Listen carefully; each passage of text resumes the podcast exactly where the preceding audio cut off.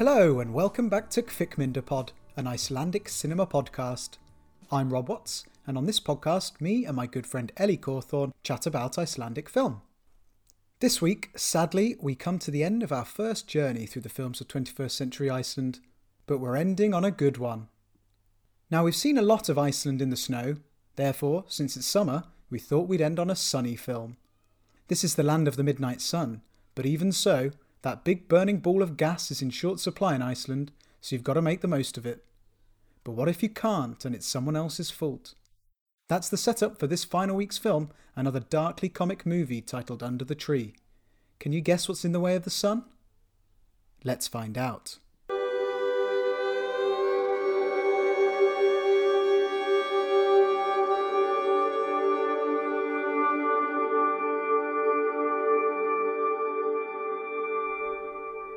Hello, Ellie. Hello. Thanks for having me. No problem. How are you doing today?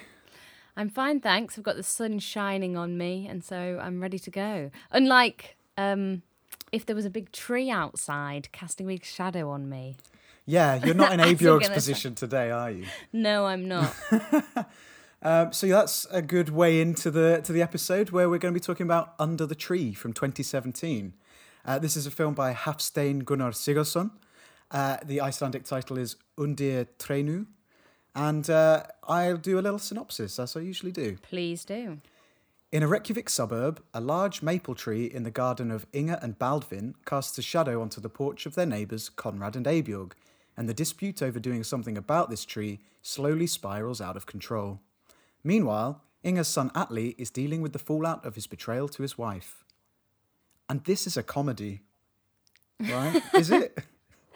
Uh, I think it is actually. Do you know what? Even more so than some of the other ones I've seen, it possibly gets even darker, but it definitely has funny moments and laugh out lo- loud moments. Actually, I thought as well. Oh, good. Well, we'll come to those then, because um, I'm not sure where I laughed out loud, if I laughed out loud at all. It's because it's very, Um, very bleak. It's very Oh, dark. incredibly bleak. Yeah, it's just a bit. It's that classic Icelandic thing that we've seen across the series of it, the, it just being very understated and very almost to the point of, I don't know if I'm allowed to laugh or if I should laugh.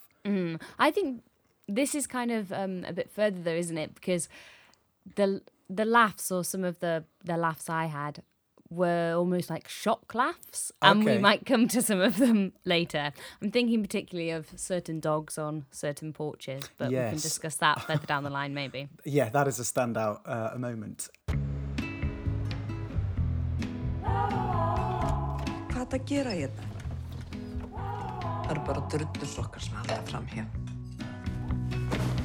Kamelgulir, frakkar og fingur Þetta með tréð. Þetta er hann aldrei skuggi svona sem að fellur á vallin hjá okkur. Þetta tré verður látið í friði.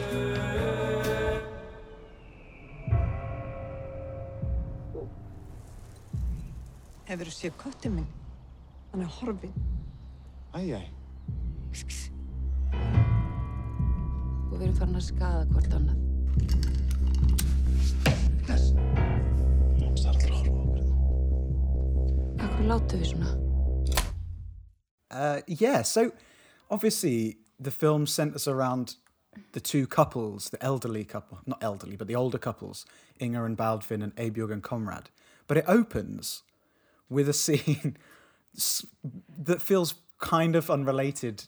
I mean, there's a whole plot that feels kind of separate to this main plot, but it's Atli, who is Inga and Baldvin's son, uh, at home.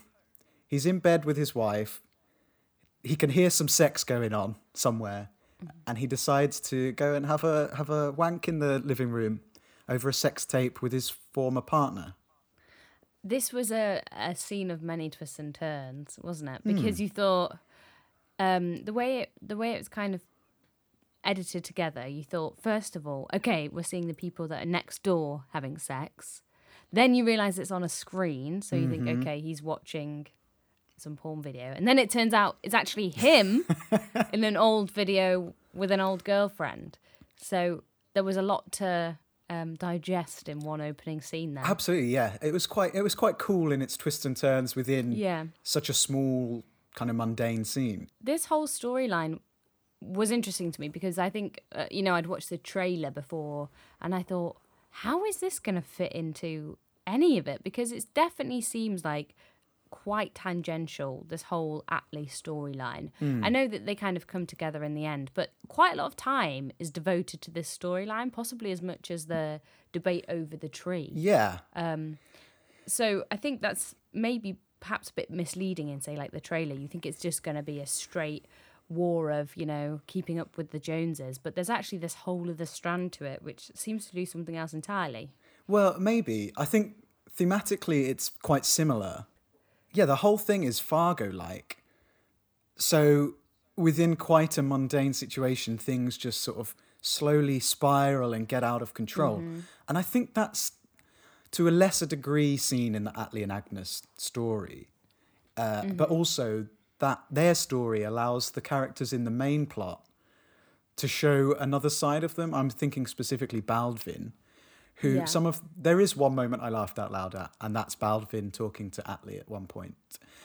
But yeah, it kind of feels like it's quite top heavy with this relationship drama, but then mm. it kind of lets it go, and we see the tree in question, etc. But I my my thought was because it dominates so much of the film. Is Agnes's response justified? The weight of her response, like how much she just immediately shuts him out of her life. Um, maybe good. Um, that's an interesting question. But I think we kind of learn more about the situation, don't we, as it develops. So at first, it does seem like that he's cheated on her, and then this idea that emerges as that he's kind of cheated on her emotionally, as it were, Yeah. by watching this video of him with an ex girlfriend, rather than necessarily actually doing anything while they were together.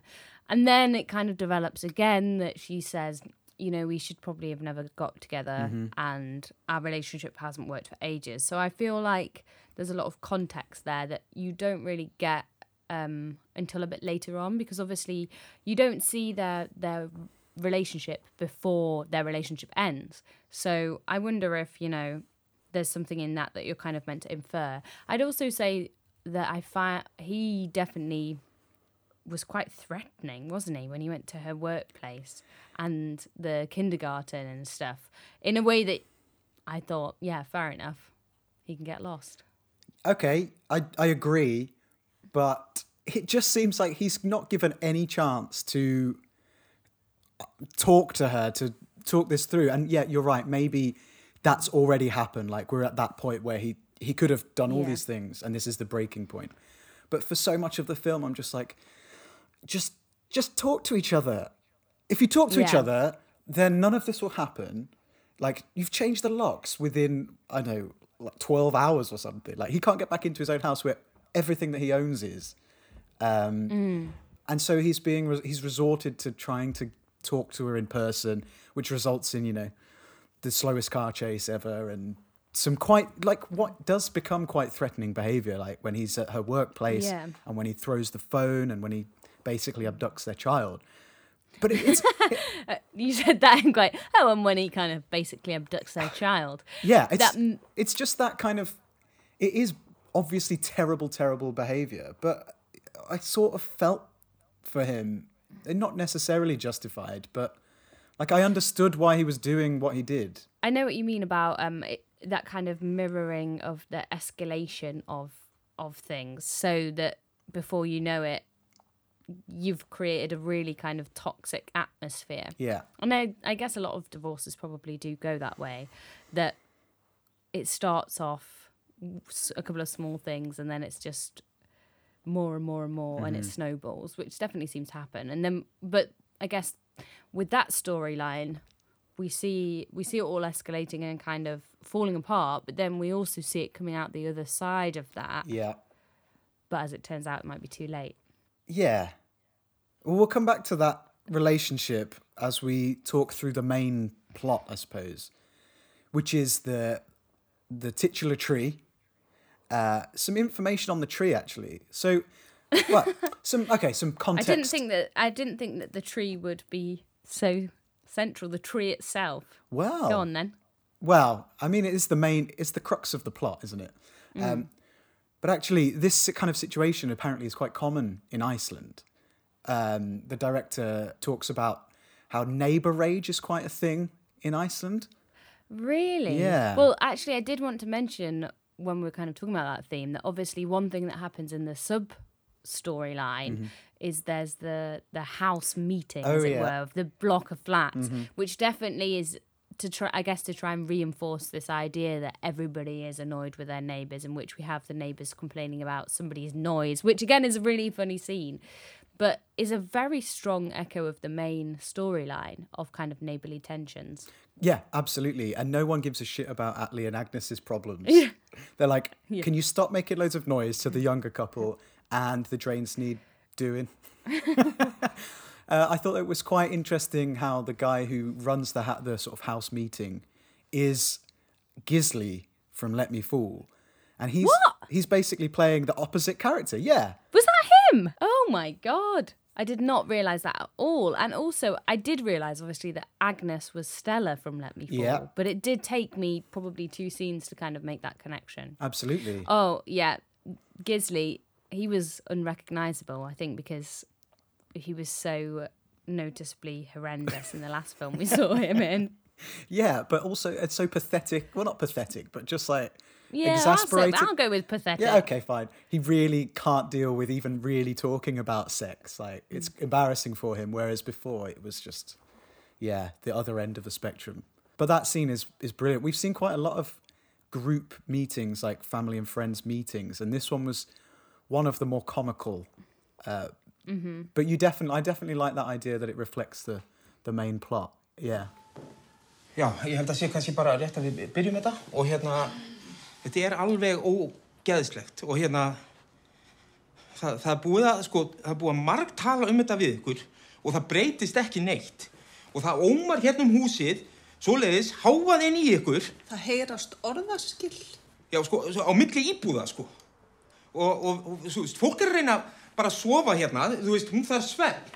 Og setningarna sem eru hérna, þú veist, glimjandi hérna í húsinu, í eirun á manni, þetta eru bara setningar sem að, sem að, bara engin lifandi manneskja á að þurfa að hlusta á, bara aldrei, Veistu, sko. hérna, er eitthvað læti? Er einhver læti? Já, það eru læti. Já, þú veist, fingur í endaþarm. Þú veist, hvað? I'm sorry, I did. I kind of um, digressed from you saying about the the neighbourly tensions in Iceland. Yeah, so neighbour rage. I mean, we all have it, don't we? We all sit there at home, especially in a terraced house, like, can you just shut the fuck up? I'm trying to record a podcast or something. um, but in Iceland specifically, there aren't many trees. It's, it's that's a defining characteristic of the of the landscape itself, uh, and also the sun. They don't get there's not so much sun in Iceland. You know, Two things that are in short supply. Exactly. So in the winter, you know, just basically no sun, and in the summer, it's there, but not for a long period of time over the course of the summer. So people want as much sun as they can get when they can get it, but people are also very protective over their trees, and that combination, that's pretty explosive. So in that respect, it's quite a uh, an Icelandic specific story. You'd think though that there's. I mean, there's not that many people in Iceland compared to the amount of space there is. That it wouldn't be such an issue because there's a bit more space per person. Yeah, I guess. But then you look at that, I I think it's like 60s, that suburb that they're in, uh, and they've built it like any other city. So the houses are terraced and they're next to each other. And so you, if you want a tree in your garden, I mean, I don't know whether that tree was like grown from a seed oh, that or... would be like a forty-year-old tree, surely. Yeah. It was a big. It was a big one. So I don't know whether it's planted, but it's in it's, it's in your garden. It's your it's it's just part of your house. So you're not going to want to get rid of it. And when the houses are all so tightly packed together, it makes sense that it's going to impede on your neighbour's porch and and their sunbathing times. Uh, but yeah, like I was going to say about the tree. So they couldn't actually find a tree that they in the right location. So the tree that was in the film wasn't really in that garden Oh. they uh, the director put a call out. He likes maple trees apparently, so he put a call out for people who might be considering cutting down their tree. Mm-hmm. Some couple were like, "Yep, we've got a tree you can have." So they cut the tree down, filmed it all in like a big open space. They shot the shit out of the tree, and then cut the crown off and just stuck the um, the what's the main part of a tree? Trunk. The trunk. That's it. What God, my tree the knowledge. stem. the stem of a tree. Uh, yeah, the trunk. So they just stuck the trunk in the in the garden and used that, and then CGI did the top, which I thought was Oh, quite interesting. interesting because this film has a lot of parallels with Rams, uh, Mm-hmm. and I just like the idea that CGI is used so subtly for the most mundane of things. You wouldn't know. I would never ever have known that the tree was CGI. No. It's quite a cool idea, but also quite funny that if this is a situation that arises all the time, they had to still had to find a tree yeah. and you know fake it. But it's we all have these problems with our neighbours, don't we? And it kind of Well, you're next door to a park, so nobody there's annoying you. is that is that sarcasm? Because uh, I like the park is full of people walking dogs and screaming and You can't really um, develop a long-standing feud with um, the general public in a park. okay, can no, you? that's very true. Yeah, I mean, how how would you feel if you were Abiorg in this situation? Um, so I actually think that Abiorg is pretty blameless in this in this whole Yes, sequence of events. Okay, because I feel it's it's fine to say. I don't suppose you might be able to trim your tree a tiny little bit. That's legitimate. Maybe it's a bit diva-ish, yeah, but it doesn't, you know, deserve you having your dog murdered for it. I feel like. I mean, we're gonna get we're to not it. to get but- to that. Um, all she really does is go out cycling and be mildly sarky. Um, I didn't massively warm to her, but I did think that she was probably one of the most guiltless. It's definitely um, Inga that sets events on fire in a seemingly inexplicable way, in a way that you're like, you don't have to be that horrible. No, ah, no, no. Let's talk about Inga then, because you're right. Abiorg, she just wants some sun, uh, and she's asked her husband to ask nicely if they'll trim the tree, and we see that scene.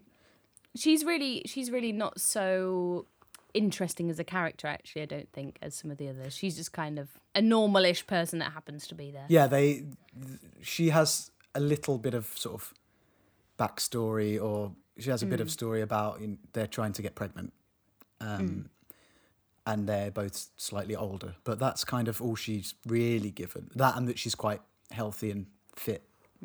Uh, but Inga, on the other hand, is um, a force of nature. yeah So the actress who plays Inga, Edda Björgvinsdóttir, she's apparently quite famous as a comedian in really Iceland, uh, as is the actor who plays Atli. So I think it's quite interesting how you've got these really quite, especially in Inga's case, like really dramatic roles played by comedians ostensibly. What did you think of her performance? She's she is stone faced like bitch, right? Yeah she is stone cold. And she's just kind of like this broiling bag of rage and um bitterness isn't she really? Uh from from pretty much day one. But obviously we do see kind of cracks in that facade. So when when it's um her son's birthday the son that has has died. Oh yeah, so we should say that. we we find out early on that Atli is Inga's son, but also she had another son called Uggi, who mm. seems like she preferred. and this is i guess the idea that this is where all her bitterness and her her rage is kind of coming from the loss of Yeah, her son the grief. we definitely see yeah a kind of a, a more grieving sad side of that one of the moments i probably shouldn't have found funny but was funny was when she had the dinner party for the Oh, yeah. the dead son's birthday and Eating then lamb. singing started singing happy birthday at Oh, the dinner table while crying which obviously is so tragic but really somehow is. it was it was funny too. Yeah, proper like cringe funny. I just Yeah. sat there like, oh, oh no, can't, can't bear it. And even Atli's like that. He's not even upset. He's just like, this is mm. just horrible. I don't want to mm. be here. And he hasn't got anywhere else to go really either. Skáluggi minn og til hamingju með ammali.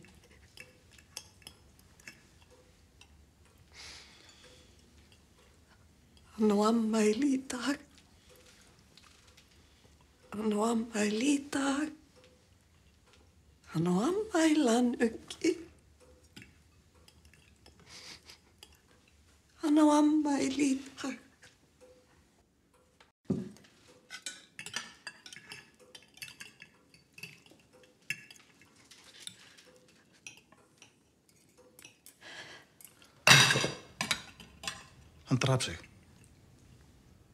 Getur bara hætt þessu.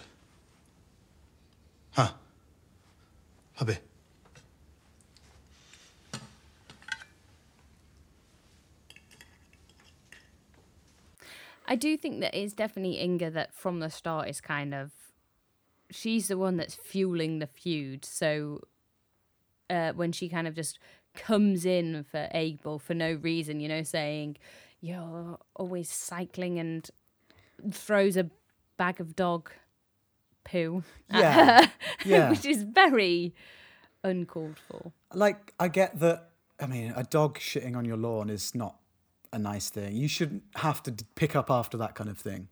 So I get that. But that seems to be the only thing that has that Abiog has done slash not kept a lead on a dog. Well, that is an interesting question. So obviously we get this kind of escalating sequence of, of events. So we get dog poo on the lawn, slashed tires next. Mm-hmm. Slashed. Yes, so yeah, so we have the dog poo on the lawn. That's when Inga calls Abiog a cow, yeah. which is like, wow, okay. But yes, then the tires are slashed. Then it's gnomes. But my question is that because it is left quite ambiguous, some of it. Yes. Um, we don't see, apart from obviously we see Inga taking the, their their dog, but we don't, for example, see anybody slashing the tires. We don't see anybody putting the gnomes anywhere. No. What was your interpretation? That Wow. I found a, I was rereading my notes and I found a note from I think it was like it must have been just after the gnomes sequence. So mm. the gnomes are put into Conrad and Abiog's garden and then they get put in the bin by Abiog and then they reappear in Inga's house, don't they? Mm. And so after that, I was like, sometimes it kind of feels like is something supernatural happening or my main thought was perhaps I don't know where this film is going to go. So maybe Uggi isn't really dead, but he's like living in the loft or something or in the basement, and he's the one playing tricks because hmm. no one is caught on CCTV putting those gnomes back in the house. So, like, how? How did they get there at all? Yeah, I hadn't really thought about that actually. That is a good point. I also had a similar thing with Uggi that I feel like in a film, you know, it's Chekhov's gun thing, Yeah. isn't it? In a film, if they ever say, okay, well, we assume he's he killed himself, but no one knows because we, his death was never kind of verified. he went missing. exactly. You think, okay, right, he's obviously going to come back at some point. But it was interesting that they decided to leave that kind of open loophole, but then not necessarily um, bring it through at the end. Yeah, anything. I wonder whether unresolved grief is much worse and, Yeah, and yeah. hits home a lot harder, and we'll just never. You, you don't have the that's it. resolution, so you yeah until she get until Inga gets that, then she can't. She's not going to move forward. Yeah. Um, but also, and Baldvin doesn't know how to deal with It's that. like Baldvin said, um, I almost wish that your mother had seen your brother die. Because Yes. then at least that would be some kind of closure. So perhaps that's the purpose of that. Or perhaps he was in the he was in the attic all along. or I thought it was going to be something that like Inga had had killed him or something like that. I thought there was going to be more to that thread of the story than it turned out that there was. Yeah. No, I think yeah, I think that was just not just, but I think that's the driving force behind all her uh all the nastiness, issues, shall we say? all the issues and all the terrible things she does. Because, but also it does. It is clear that maybe Atli is suffering a similar thing, and that's why I think Agnes says that he's numb when she talks to Baldvin. Uh, and so maybe he's not really got over his brother's death, but he's just acting in a different way to Inga, and who knows about Baldvin? He seems to be the character with, the, with his head on his shoulders, uh, the most sensible. So because he he goes to Agnes and he sits down and they're talking about you know you should be solving this like grown ups, uh, which I thought was quite funny, uh, and you know he he sort of understands the situation and helps her get her head around it and almost is the reason that that situation is resolved in a way. But moving on after that he just he loses his shit as well. But i wonder whether that's more because of Inga and her actions rather than the loss of Uggy. Þessi upptaka hefur það verið gerð með hennar samþykki. Ég ætla bara rétt að vona það. Og þetta er bara eitthvað sem hann hefur átt allan tíman eða? Já, ég gerir það því. Já, auðvitað er þá nú reið, ég skil það vel. Það er einhver persón á bakvið mann. Skilnaður ykkar þarf fyrst og fremst að snúast um hag ásu. Hvað henni fyrir bestu.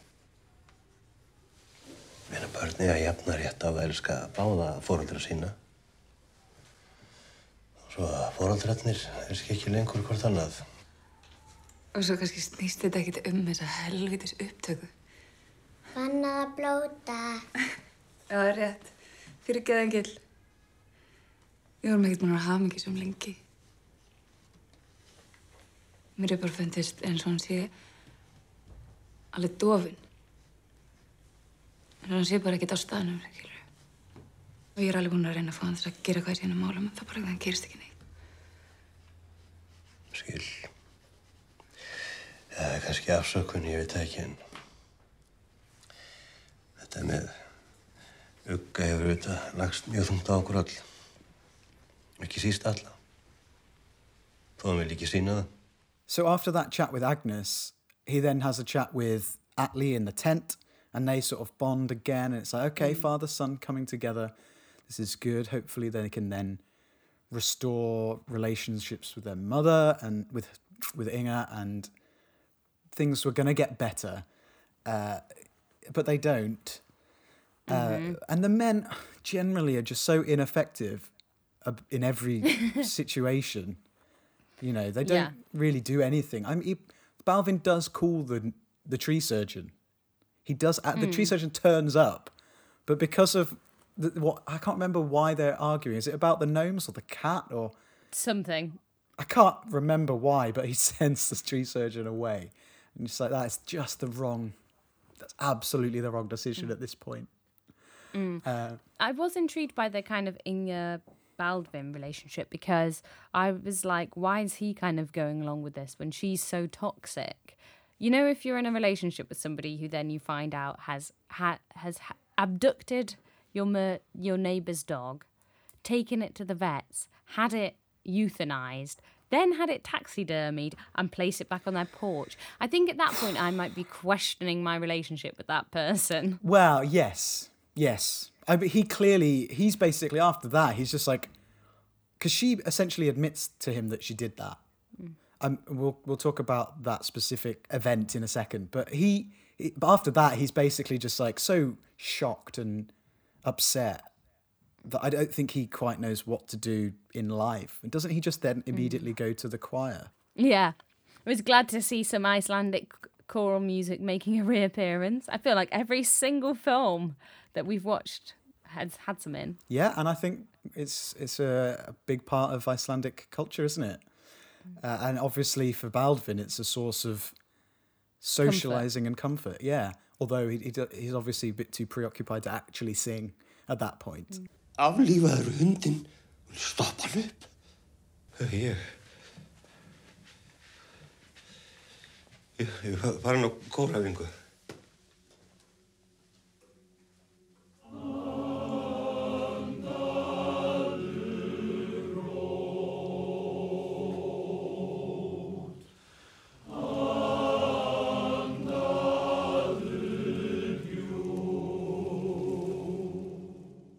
What she does is just so despicable. Like it's absolutely another level from all the pranks that have been going on previous. Because you could describe everything previous to them as pranks in some sort of way. Yeah.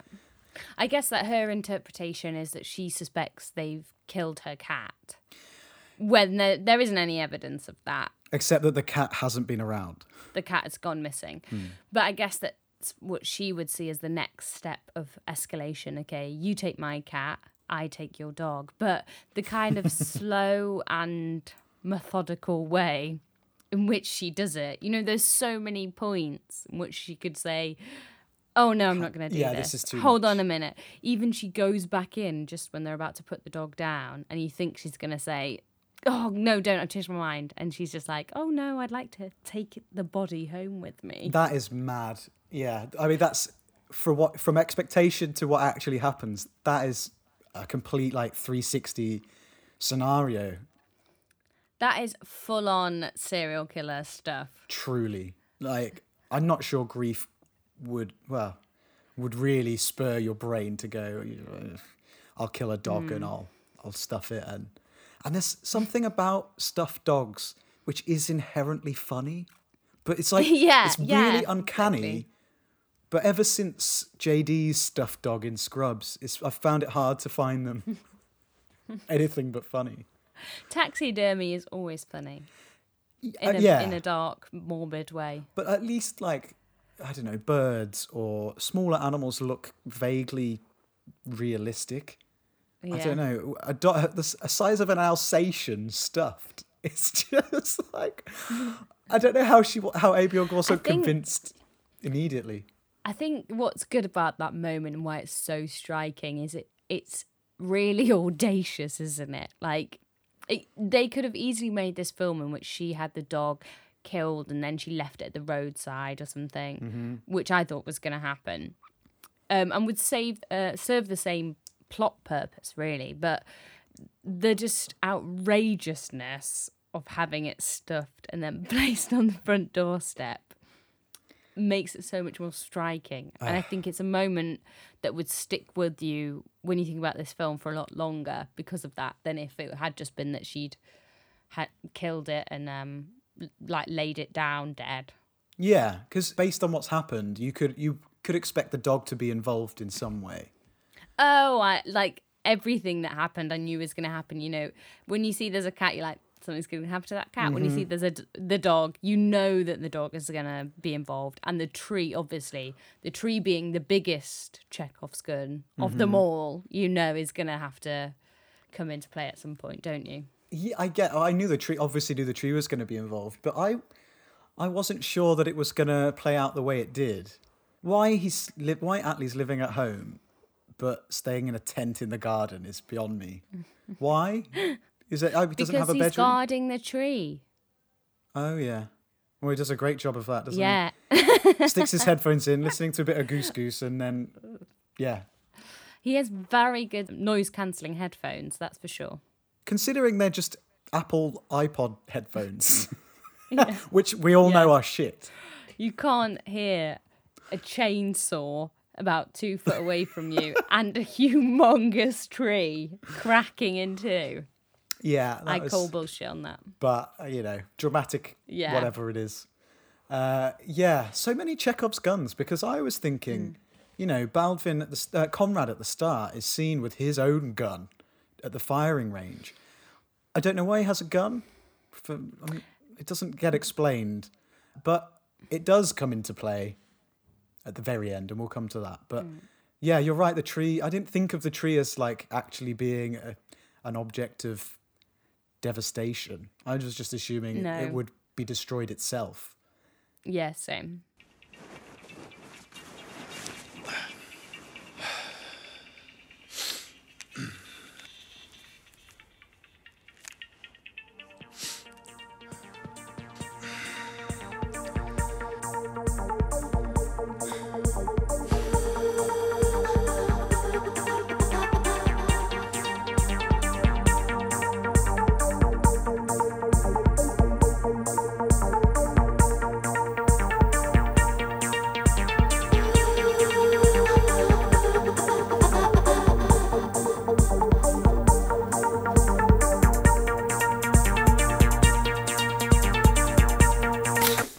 Whole kind of tension is that kind of middle class neighbours tension. So that Conrad and Eggborg, you know, they have the fancy bikes, they have the fancy cars, they have the kind of gym kit, and they're very aspirational. So the kind of inference is that they probably have a bit more money, and the others are are less so. And there is definitely some kind of tension there about partly, you know, kind of keeping up with the Joneses, but then obviously in a way that takes a very dark turn.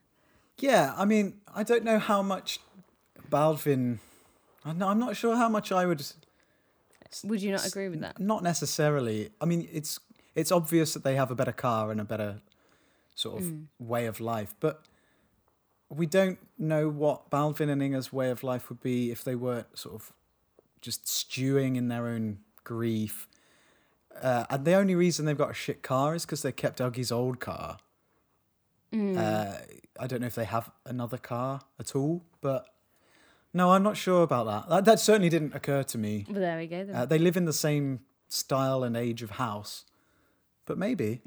Hmm. So poor Askur is dead and stuffed, and carry. I seeing them carry the dead dog next door. I can't get over. Like you should be able to carry a stiff, like Oh, animal. dark. It's so horrible. but again, it's it is funny. It is very funny, and that's the moment. I've watched this film twice. That first time, I can't. I was waiting to hear your reaction to that moment because the first time I was just like, "What the actual fuck is going on now?" Like, I knew it was gonna go, you know, spiral out downwards and outwards, but not there. and and from there it really goes off into the deep end i think i think that's the turning point for sure Completely. like now we're just gone from what could be feasible neighborly tensions into just batshit um hysteria Sure, this is yeah, this is where the film takes its uh, fictional license and completely runs with it, isn't it? It's like Mm. because uh, so that yeah, what happens then? So they confront them with the dog, and everyone's just a bit like, "This is this is bad. This is weird. What do we do now?" And Conrad, who uh, you you recognize, you do recognize Conrad and Baldvin, right? yes yes don't, oh don't worry i've worked all this out in my head Conrad we've seen before in let me fall as magnea's father right Yep. which I think made me um, go into this feeling quite sympathetic towards him. And then, of course, clearly I don't understand the premise of actors and how that works.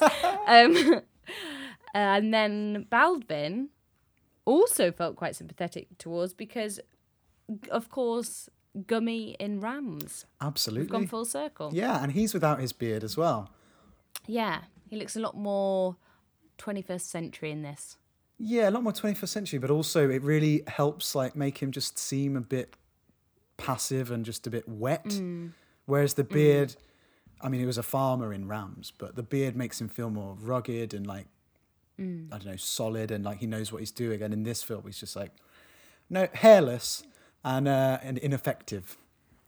I thought they both gave really great performances as well in this, for sure. Yeah, because they have to turn it on. It's like from nothing to like There's a lot of range to cover, isn't there? Absolutely, and in like it's the click of a click of the fingers, like it's just Mm. zero to a hundred. Because then, obviously, the next big old event that happens is the the final act where Conrad's finally had enough. He's like, that is just you. You don't stuff my dog. You don't kill and stuff my dog. that tree is gonna have it. That's your pride and joy. We're gonna get rid of it. So yeah, he goes and uh, grabs his chainsaw, shoots out the camera. But you need to mention also that the tree isn't the only thing in the garden. Well, absolutely. He takes a chainsaw to the tree, but Atli's there in his tent. How did I not see that coming? Did you not see that coming? No. coming? Because I did. when when they had the the CCTV camera with the tent and the tree, I was like, I know where this is going. But I was very preoccupied about whether it was close enough to the tree to crush anyone inside, and it, as it turns out, it was. Yes. Well, that's such a that's such a great moment because it tu- it ends up being Baldvin's fault that Atli gets seriously injured. How?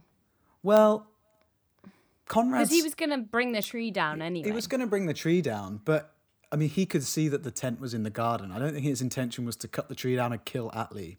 So he would have Hmm. hopefully he would have been going at it from the one side, then from the other side, and then sent it in. I don't know what Hmm. I guess if we're going to talk about this metaphorically, Oh, are we? the his uh, we are Atli's death then is it's a culmination of them both, isn't it? You know, it's a culmination of this stupid two side tension that's Hmm. this feud that's developed. So they're both to blame, really, Oh yeah, both literally and metaphorically. completely. It is everybody's fault. I don't know if it's ever. I don't think Atli actually dies. Did you? Or doesn't? Interesting. do we see him being taken away we don't an ambulance? We see him being taken away, and then we see Baldvin coming out of the hospital Hmm. in a very Catatonic, traumatized, state, yeah. catatonic state, which I read to mean he died. Okay.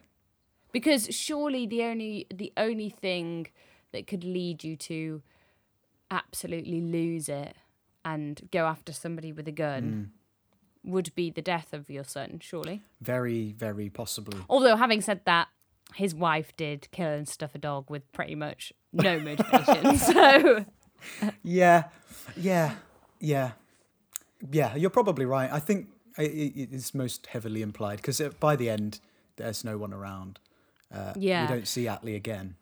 and I thought that surely surely the fact that you know Agnes had kind of reached this resolution with Atli, they'd reached this point in which they were going to build, you know, rebuild a broken relationship, not to be together, but as parents. Mm-hmm. That then the point is that they they were just about to get that back, and then he's been killed. Yeah, I think yeah, you're you're bang on, aren't you? That's exactly right. Well, uh, well deduced. Thank you, Poirot over here. And so Atli's death, obviously, that's yeah, that leads to the insane final like five minutes, which is so different to the rest of the film. Because like we've had this film that's been very understated. It's been quite calm despite the events. It's quite cool to look at. You got the dappled sunlight occasionally in the tree, and it's all very, you know, calm. And then it gets to this moment after Baldvin leaves the hospital, and suddenly it gets quite fast. It becomes like handheld, and everything's quite frenetic. And there's fucking loads of blood. Loads of blood, yeah. I didn't really see this coming, I have to admit. That this this there's a fight between the two men, mm. which escalates in quite a similar way that the kind of feud between them has escalated over the last hour and a half. That it starts off, you know, with arguing and grappling, and then we have the gun, which I guess is like a a BB gun kind of Maybe thing. like a, some, yeah, like yeah, or an, some sort of rifle, like small, not particularly dangerous. not deadly. Yeah, Yeah, and then we have a small knife. Then we have a pitchfork. Then we have you know, see, it, it all layer by layer just gets worse and worse. And you think, okay, right now, now they're gonna back out. Now they're gonna back out.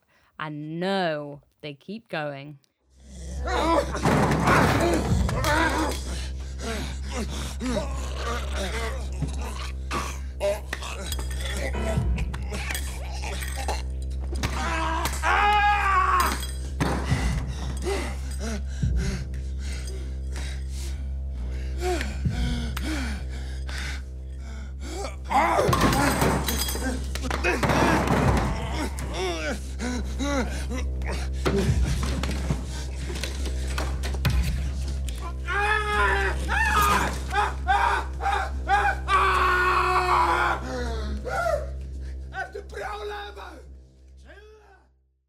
I think that's is that that's what happens when you start fighting. I think you, it's very hard to then He's speaking from speaking from experience you know, all those battles that I've had throughout my life.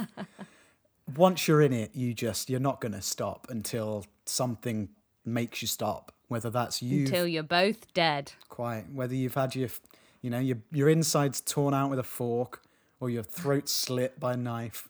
It's grisly. It's very grisly. It and that's what's so surprising because you don't. There's no actual violence in the film. We don't see the dog even really being euthanized. Not that that would be violent to look at, but there's no violence, or not on that plot strand. So then just to have this sudden, really crazy final, yeah, few minutes, it, yeah, blew me away. But I kind of loved it because, you know what, it was it was big and bold and brash, Mm-hmm. and you know if you're gonna go if you're gonna go for something, you may as well go for it with some full bodied escalation. Yeah, and I, and it couldn't really have gone any other way. Like you're not going to end the film with with Baldvin coming out of the hospital and go, "Oh well, that was a bad feud we had with the neighbours, but Atli's dead now, so that's probably we should just leave it there." It was it was kind of an interesting uh, Lady Macbeth esque dynamic in that Ingar had kind of like fueled this whole thing on, Yeah. egged up the whole thing, and then it wasn't actually her that was. It's.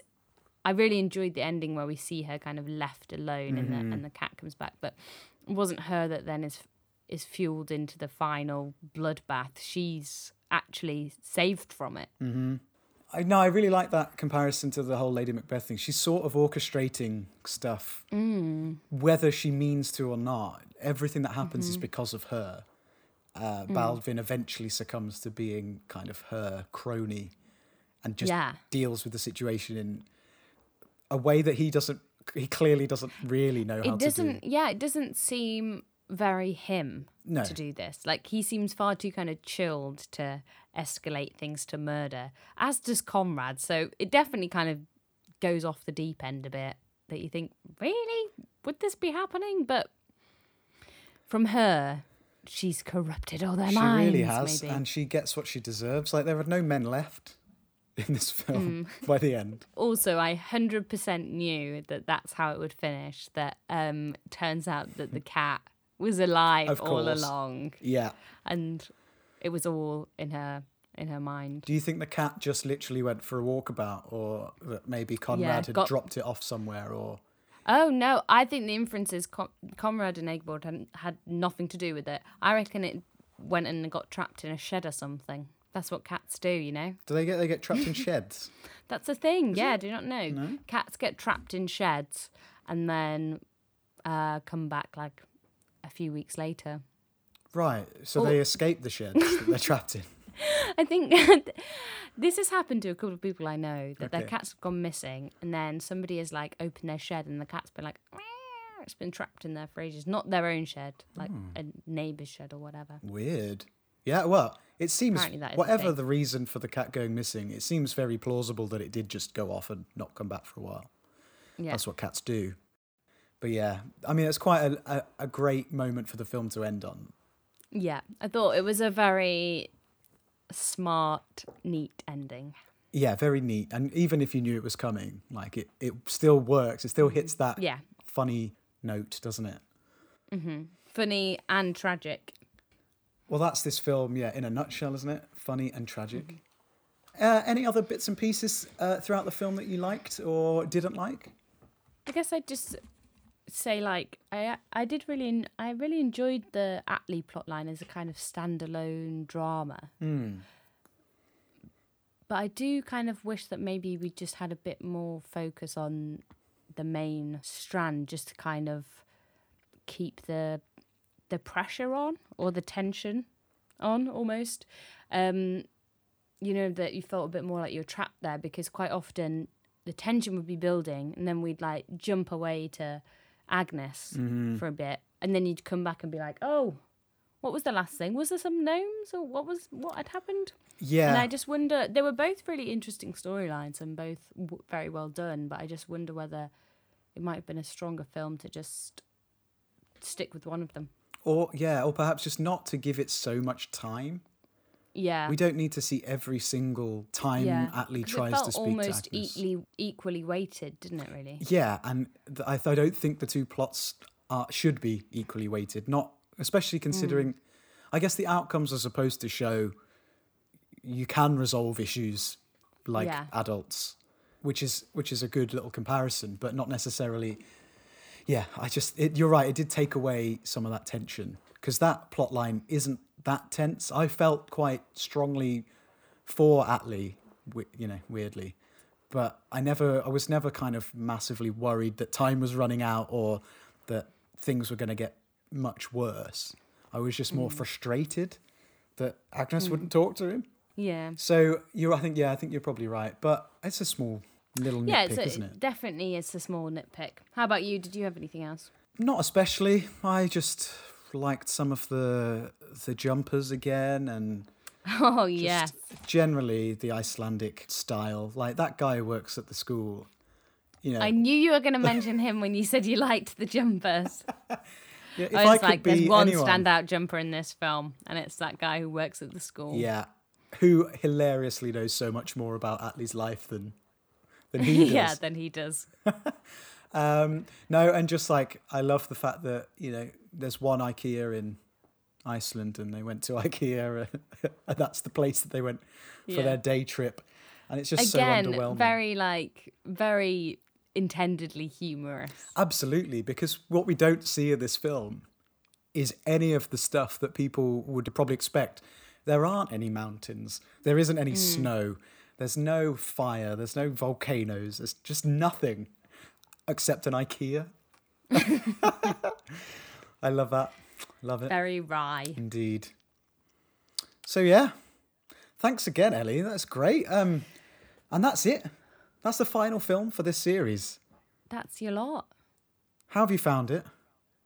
Really good, really interesting actually, and very enjoyable. A lot of stuff again that I wouldn't necessarily have have opted for, but I've got a lot out of it. And I feel like I've got a, a decent sense of what Iceland is like, or kind of the preoccupations and the sense of humour and stuff, which has been really interesting. Brilliant. And we'll discuss a little more of that, as well as who we've enjoyed watching on screen and whether any of the films we've watched have made us want to visit again next week when Ellie and I reconvene for a short end of series wrap up episode. But that was Hafsteinn Gunnar Sigurdsson's Under the Tree, or Undir trénu from 2017. I'm still reeling from that stuffed dog. What did you make of it? Was it funny? Does Icelandic humour translate well? And how did it compare with Rams, the first film we looked at? I love them both. But that's it for Films this series. The first leg of our journey is over, but our dive into 21st century Icelandic cinema is far from complete. Who knows, we may come back, but in the meantime, we're keen to hear from you lot, and we'll be reading out any messages sent to us via Twitter next week, so please do get in touch. We're on Twitter at Kvikmyndapod, that's K V I K M Y N D A P O D, and can be found on all major podcast platforms, where it would be lush if you could leave us a nice review and help persuade us to bring more Icelandic movies to the masses. Well, at least the niche podcast listening masses anyway. Thanks so much for listening. Takk og bless.